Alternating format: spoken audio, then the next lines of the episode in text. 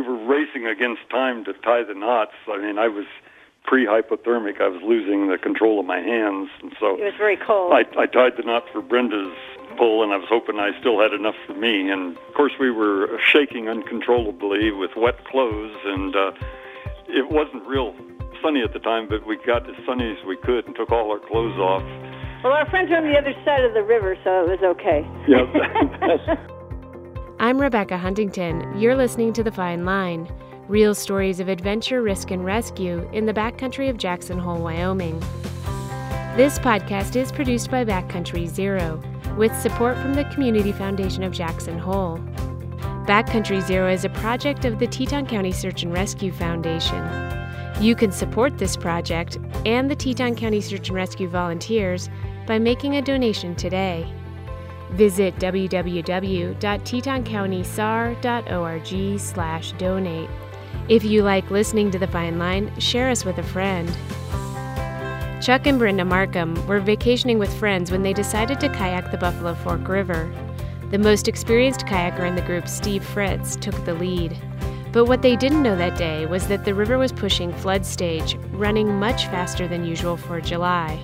All the runoff had flushed woody debris into the river, creating a maze of strainers and log jams that snagged and stranded some of the boaters. Teton County Search and Rescue volunteers KC Bess and Cody Lockhart rowed to the rescue, while the rest of the team scouted a safe takeout. I'm Steve Fretz, Fresno, California. I'm Brenda Markham, Fresno, California. and I'm Chuck Markham from Fresno, California. And Chuck and I are married, 38 years tomorrow. and Steve Fretz, we've known him for, gosh, over 30 years probably. We've done many activities with him over the years. Skiing, backpacking, kayaking.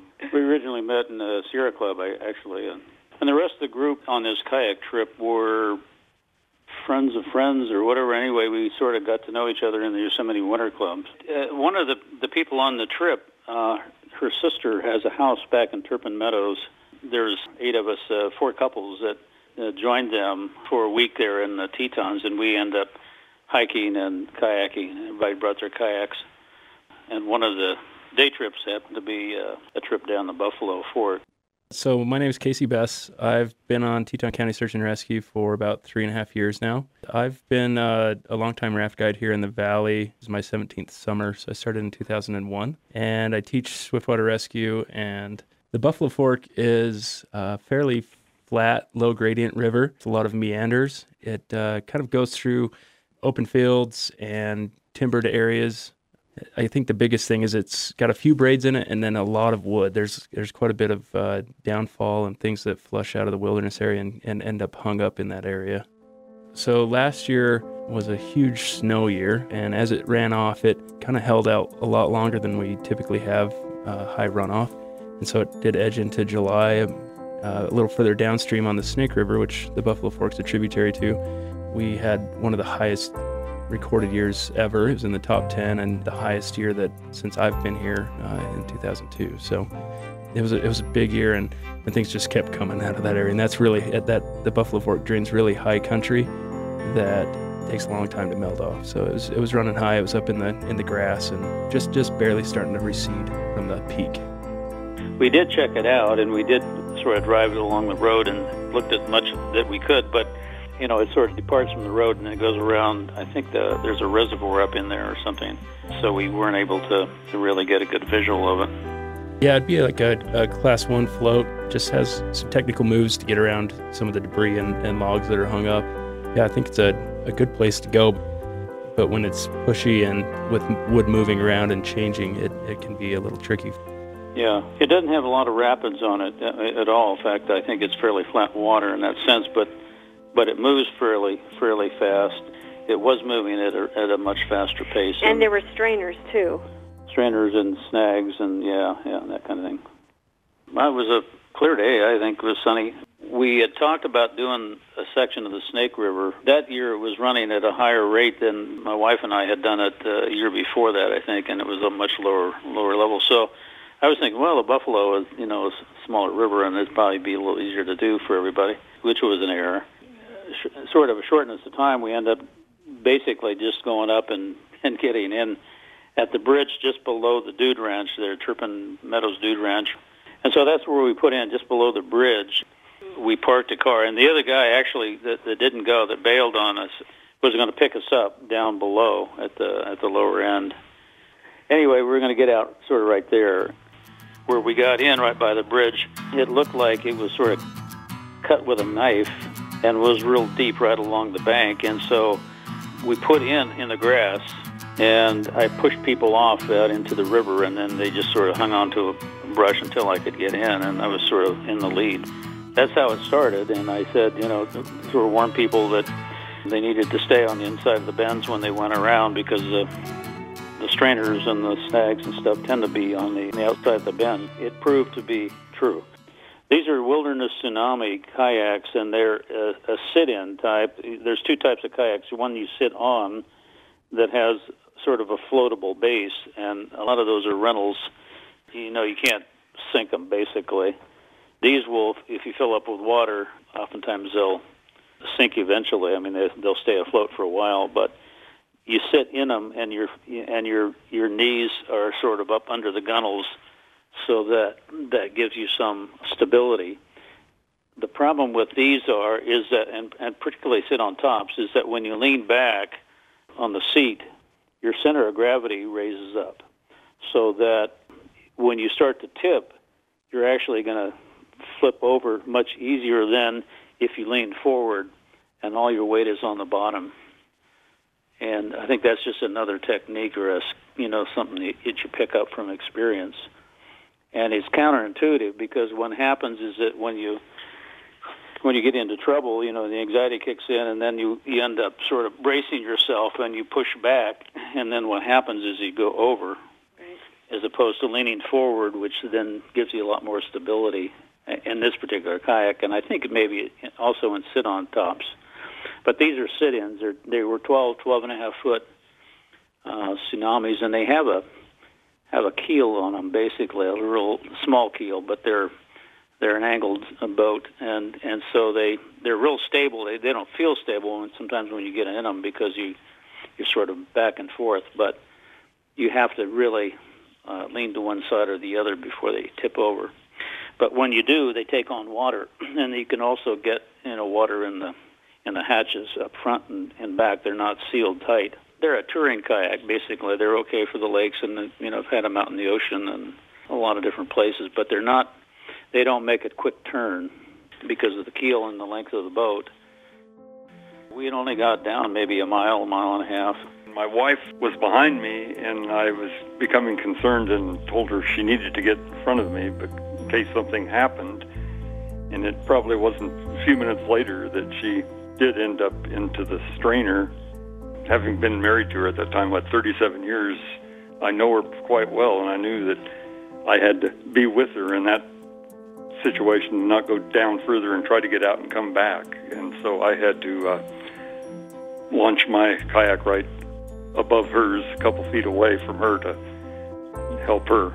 I was I was sort of out in front, and I was trying to trying to keep an eye on people behind me, and I, I ended up seeing Brenda sort of get too far in the outer outer part of the bend. There were two down trees that had needles on them, and they were sticking upriver uh, along the bank, about six feet out and I saw her heading for one of those, and I heard her scream, and that's when she went over, I think. And then at that point, I went down below the the strainer and the snags, and was able to get out down below there. I was able to find a spot where I could get out and and crawl up the bank. And by that time, both she and Chuck were in the water, holding on to the to these. Uh, Probably a lodgepole pine. Yeah, lodgepole pines that were sticking upriver. So then I went and got a rope and threw it out and, and Brenda tied it around her and pulled her in. And then same with Chuck, and uh, they dried off and took their clothes off. well, that's yeah, that's another part of the story. We, we, we were uh, we were racing against time to tie the knots. I mean, I was pre-hypothermic. I was losing the control of my hands, and so it was very cold. I, I tied the knot for Brenda's pull, and I was hoping I still had enough for me. And Steve pulled us out, and Actually, it's quite easy to walk through dense woods barefoot when your feet are totally numb. You can't feel anything. yeah, the adrenaline's there. I probably should not have gone in the water. I was kind of hesitant. I probably um, was not comfortable with it, but I just thought, well, I'll just go ahead anyway. That was probably my biggest mistake. Usually I know my limits. I'm pretty good about that. But in this instance, I did not know my limits. I should not have gone in. But we started off, and there you are. We're already out there. And then I got a little bit nervous. I, I it's not that I wasn't strong as much as it was that I just didn't read the water correctly. I think that was the big issue coming around a bend and I'm glad that Chuck had me go ahead of him because I think it would have been a it could have been a different story had he not been behind me. When I got into that area of the water, I was following one of the persons ahead of me and watching him, and then just didn't read it right, I guess. So I got out of the groove, I guess you could say, and that's when I got sucked into the strainer. It just felt to me like my kayak just slipped out from under me. Chuck said he pulled it out uh, out of the way, and it went downriver. And one of the persons in our party managed to grab it, which was good because we had like a um, one of those ropes on the kayak to on the bow rope. a tie or whatever. So so here I am. I'm I'm kind of hanging on to this tree there, getting sucked in and feeling like I'm getting pulled down. I didn't realize Chuck was there. You know, I, did, I didn't know anything uh, that he was there, and then all of a sudden I I saw that he was there, and I felt better, but. I just felt like I was getting sucked under, and it was a really It's like, okay, this is it. It felt like it was in my upper chest, wouldn't you say, Chuck? I felt like I was going under, and I kind of came back up, and then I was getting pulled down under. Well, we were probably in the water, I would guess, about 20 minutes total, wouldn't you? Say? Yeah, maybe, maybe not. Yeah, 15, maybe. Yeah. Yeah, because I mean, long enough to be cold. Brenda's kayak, she fell out. It was actually kind of hanging around further up on the tree it was getting in the way of me and my kayak, so I had to take it and push it out into the current, and I hollered, hoping one of our friends on the other side of the river would have heard me. We couldn't see them, but they did, and they were able to snag it. In my kayak, I ran into problems because it dumped over and it was crushing me, knocking the wind out of my uh, lungs, so I had to push it away. And luckily, it got hung up on the snag down the river on the same side of the river when I went back over, I, I said, well, we were able to snag Brenda's kayak, and uh, so, you know, the choice would be is to pull it back up across the river, and uh, and then just continue on. And I was thinking to do that. Brenda says, "I'm not getting. I'm back. not going back. I'm in, but then I didn't want to. I, I didn't want to call search and rescue either. No, but no, no paddles either. I didn't have yeah, a paddle, yeah. so. So you know, I said, well, you know, the only option is to call search and rescue then because it's you know there's just no way out else to get out, and so that's that's sort of what we did. I went back and talked to Jane, and the other option, um, she and uh, one of the other fellows that that was along that actually snagged Brenda's kayak. We had all gotten out down below on a gravel bar and and waited there. Jane and uh, and Mark, that was the other fella, decided to walk back up to the road and see how far it was and whether we could carry the kayaks back up that way. And it turned out to be a lot rougher than than we imagined. It took them probably about an hour and a half to get up there. And it's grizzly territory too. They had to hike through willows and a real thick stand of pine, and they got all scratched up and all that. When they got to the road, I think uh, that's when they saw the search and rescue guys coming in.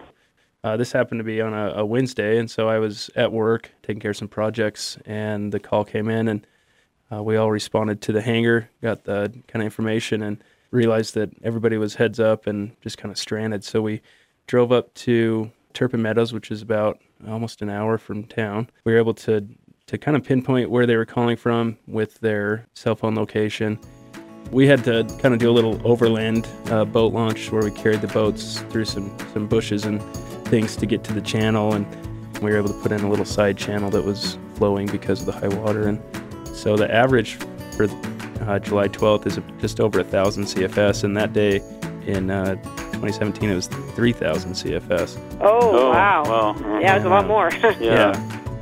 Cody and myself ended up being the two that got on the cataraft. Traveled downstream. It, it, it was probably only 10 minute float from the truck down to right where they were at. We kind of popped into the main channel and all of a sudden they were right there. So there's a big, what we call a sweeper, where there's a tree sticking out above the water that kind of forces you over to the left side of the river. That puts you above the, the strainer. So we had to kind of go around that and, and cut back to the um, to the right. And I think that's probably what happened a little bit with uh, Brenda as well. Is is that kind of forces you over there and you had to make a hard move back to the right to avoid the strainer. Right. when someone is on a fast water, particularly you're unfamiliar with, particularly a fast faster river than you're used to doing, it tend you tend to sort of wait to the last second to to make a decision. And on something like like the Buffalo and other fast rivers that I've been on, you have to sort of pick out your route and make a choice and decide well upriver. You know, you can't wait to the last second for that to happen because then it's too late. I think that's another thing to keep in mind, particularly for uh, inexperienced kayakers that you know haven't done faster water. So we were able to to eddy out behind the strainer. They'd already gotten themselves out, and I think that was the the big part of that rescue for sure was getting out of the water, getting ashore, and then and then rewarming. We we got uh, out, and of course we were shaking uncontrollably with wet clothes, and uh, it wasn't real sunny at the time, but we got as sunny as we could and took all our clothes off. Well, our friends are on the other side of the river, so it was okay. Yeah, that's, that's why there's no pictures. Yeah, yeah. uh, we, we they were we, uh, threatening us. We're like, no, don't do it. so we had to air our clothes out over uh, bushes, and so in the meantime, we're we're making jokes because we're like, okay, great. Now now that we survived this river thing, now now there's going to be a grizzly bear coming after us, and we had to make some kind of joke. well, I, I had gone across to to pick up Brenda's kayak and and sort of bring it upstream, and then and then try to to get it over to him because Chuck had his there. When Brenda said no way, I decided to go ahead and just leave it on that side and stay on that side. So I was on I was on the opposite side when the, when you guys got there. We ended up tying their kayak to the back of the cataraft just across the tube so it was out of the water, and then we put both Chuck and Brenda on the cataraft and ferried across, got the group reunited, and made some plans about how we were going to get everybody from that point out. Pretty thick uh, willows and, and difficult travel to go overland. So after some discussion and deciding that it wasn't going to be very feasible or, or easy to get back to the road via land, we had Brenda ride on the cataraft with us, and we took some additional kayaks that were there from the group that had hiked out. Yeah, I think we ended up going down a little ways, and then it, and it seemed like the gradient started to drop a little bit. And as we went around a bend, I think I saw there was a big sort of bluff on the on the uh, on the left side, and we as we went around that, I think KC and and Cody basically said to stay behind the cataraft, and um, that would be sort of the safest place. We all ha- end up having to backpedal a little bit to stay behind them, and so that sort of got real frustrating. And as we came around that bend, this was down, I don't know, maybe a mile or so downriver, it seemed to me that the cataraft had got outside of the bend a little bit. And one of the people that was with us, Mark's wife, Betsy, was actually being a good girl. and she stayed behind the raft. Chuck and I and my wife Lynn, we sort of cut off on the inside of the bend and went down and got actually got in front of the uh, in front of the raft, going through that rapid. And Betsy was sort of staying behind and, and was on the outside. Kept an eye on her, and I I got halfway down through that run, and there was a gravel bar at the bottom, and I think I stopped there. Chuck and I stopped there, and, and Lynn, and I I looked back, and the raft was coming down, and she was sort of out on the far left side.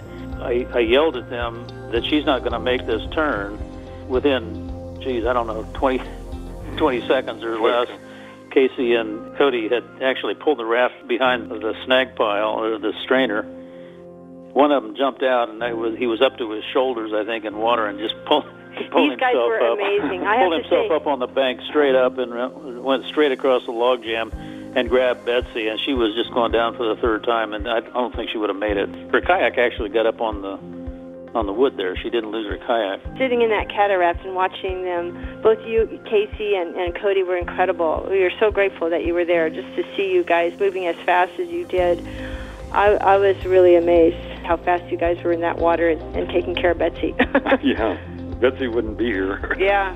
We were trying to keep everybody behind us just to kind of route find a little bit. It was pretty straightforward at first, and then it did start to get a little steeper and faster. And there was a big uh, sweeping uh, right bend with a kind of a bluff on the on the left bank, and, and that was causing a, a huge log jam. There was probably 50 to 100 logs in this in this corner, and there was also a big root ball in the kind of in the middle of the channel. And so so Cody was rowing, and we with the cataraft we weren't as nimble as the, the kayak. So uh, I think uh, quite a few people went on the inside of the the big root ball, and we had to kind of sneak around the outside of the bend. Betsy was following us.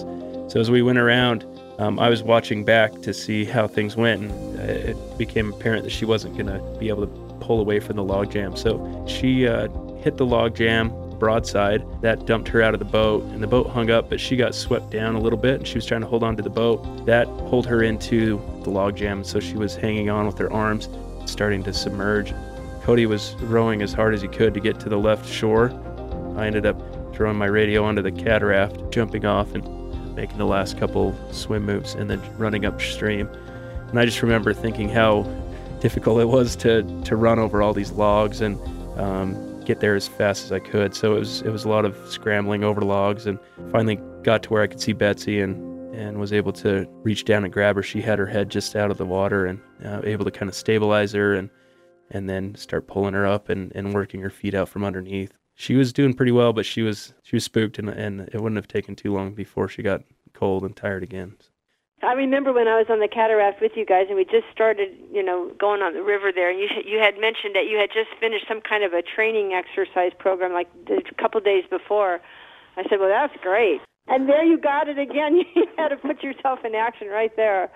Yeah. I'm sure Betsy would say the same thing. Oh yeah, I'm, I'm glad uh, Mark, her husband, walked out so he didn't have to see his wife in such a situation where he couldn't really help her because she's on the other side of the river. It was quite scary just as a friend. yeah. yeah, yeah. Cody Cody ended up right behind me and, and was able to kind of help us as uh, get her the rest of the way out and, and across the logs. It was deep. It, um, we had to kind of hop around on the logs and, and go from pool to pool. Like I said, this thing was probably 30 or 40 feet wide worth of logs, so it was, it was a bit of a mess the pocket of her of her jeans or something got tripped up into the the, the log somehow or another. It was catching, and that was a deterrent. So maybe they had yeah. to rip it to get it out. That's what I seem to remember as well. Yeah, her her pant pocket was keeping her yeah, from being able to get pulled up very easily. Yeah, yeah, it happened really fast. So I was I was moving as quick as I could, but th- there was limitations as how quickly you can move across that kind of those obstacles. So yeah, trying to be there as quick as possible, but not get in trouble myself. And knowing that Cody was right there behind me, and then these guys were downstream, it really helped. It was like I just got to get hands on her and hold her up out of the water until I can get more help. We kind of regrouped. We were able to get Betsy's boat downstream. She felt like she was uh, doing well, so so she paddled out the rest of the way. The whole time we were traveling, we were working with the rest of our team who were on the road, trying to figure out where we were going to get to and what the easiest access points were. They were helping to reunite the party that people that hiked out. After we had that second close call, decided we probably better just get off off the water. And so we went downstream just a little further, headed out on the right. You're able to communicate with our team on the radio. They were able to find us a road that came down. So we had to hike the boats out. It was it was a bit of a, a bit of work um, hiking things out. So we ended up on um, some land uh, private landowner's land. Official mayor of Turpin Meadows. Yes, the unofficial mayor. yeah. Yeah, it's kind of Chester, lucky yeah. get, getting through there, but we managed. Yeah, yeah, it was a kind of a uh, just a clearing in the willows that we were able to to walk through, and we took the kayaks out first, and then got the cataraft, hiked that out. He was gracious enough to let us bring the vehicles down and get everybody out and, and reunited at that. This is Chester, the unofficial mayor of Turpin Meadows, was sort of looking at my wife, and he said, "What the hell are you doing here?" He said, "What are you doing on the river?" He said, "He said I had a sort of niece or nephew or niece of somebody was killed in on the river. Oh yeah, he scolded us. He, he, he was really mad. Well, yeah, because somebody had died on on the buffalo yeah. that he knew. So and and I I can see where he was real upset because having seen what we had just done, it's like, what are you guys doing out here? You know. We suffered a few California jokes from him, but it was worth it. Yeah, that's right. and then he brought out the light beer, so everything was, was fine.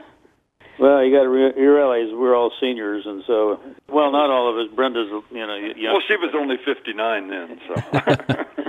but the dementia had actually set in, so that explains why we were on the river.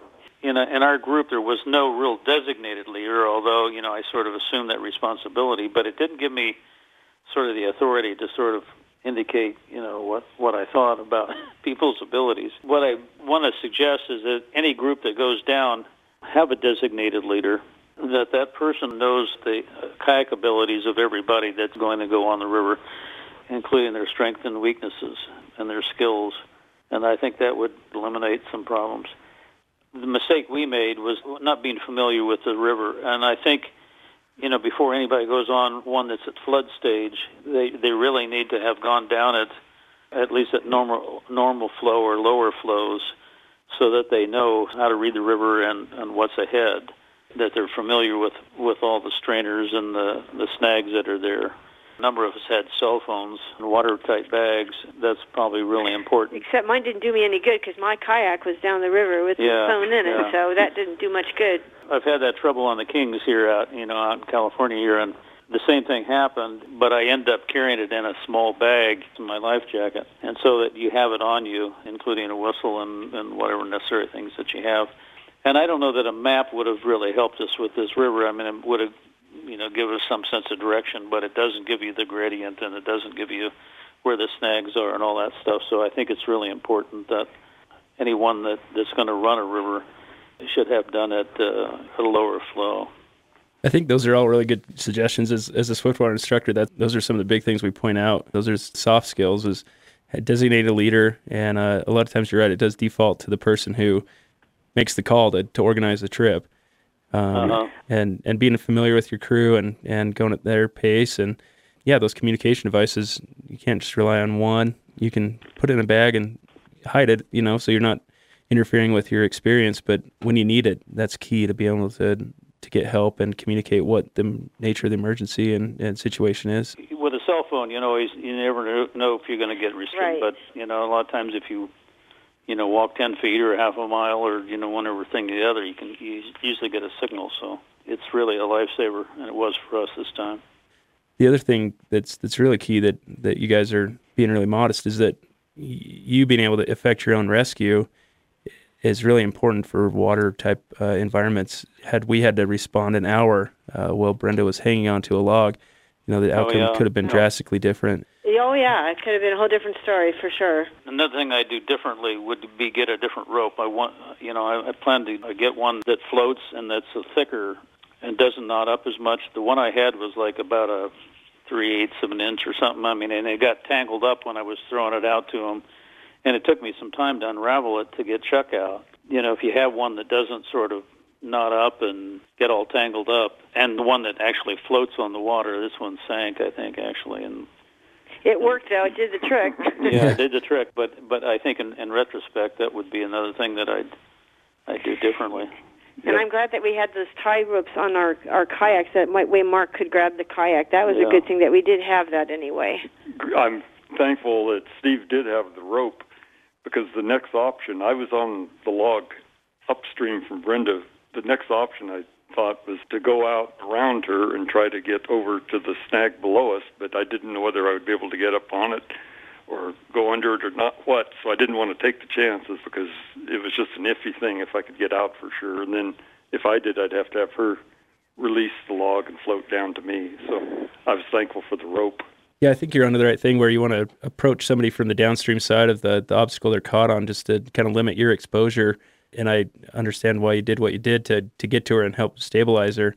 But yeah, getting behind there and be able to stabilize and, and help somebody that can be a challenge in itself. And yeah, you're right on the rope. It's, um, you know, I think that's something that we all take with us a lot of times, but, but actually getting it out and using it and, and seeing how it performs and, and being familiar with that can be a big difference. So I, I really encourage people to throw it each time they go out and just repack it so that it's they're used to it and, and get some practice. Yeah, just knowing your limits, and um, that was that was a big thing for me. I, I suppose I could have followed my instincts a little bit better. I just felt like, oh, I'll just go for it, and you know, it wasn't a good idea this time. I just want to say thank you to Cody and uh, KC uh, again because it was they, they just did a tremendous job and they uh, they both were really professionals. So. both both of them and the their backup team. And the backup Yeah, team, you guys were, yeah. were They're truly awesome, amazing. We are so appreciative of what you did. Yeah, it really was a team effort. Everybody was uh, there was a lot going on in the background um, to make sure that we could uh, to get you guys out of there, and, and then with the change of plans, it, it, uh, everybody moved quick to make it happen. So yeah, it was a, a big group effort. It was. It was. It impressed our friend that was having the milkshake. He was starting to get a little concerned seeing all these emergencies. Yeah, I was wondering what was going on. you know, what's happening? And I guess the, the the last lesson would be uh, rather than getting on the river, just stay at home and have a beer. That's not a good lesson. This podcast is produced by Backcountry Zero, a vision of the Teton County Search and Rescue Foundation to reduce fatalities and serious injuries in the Tetons. Find out more at backcountryzero.com.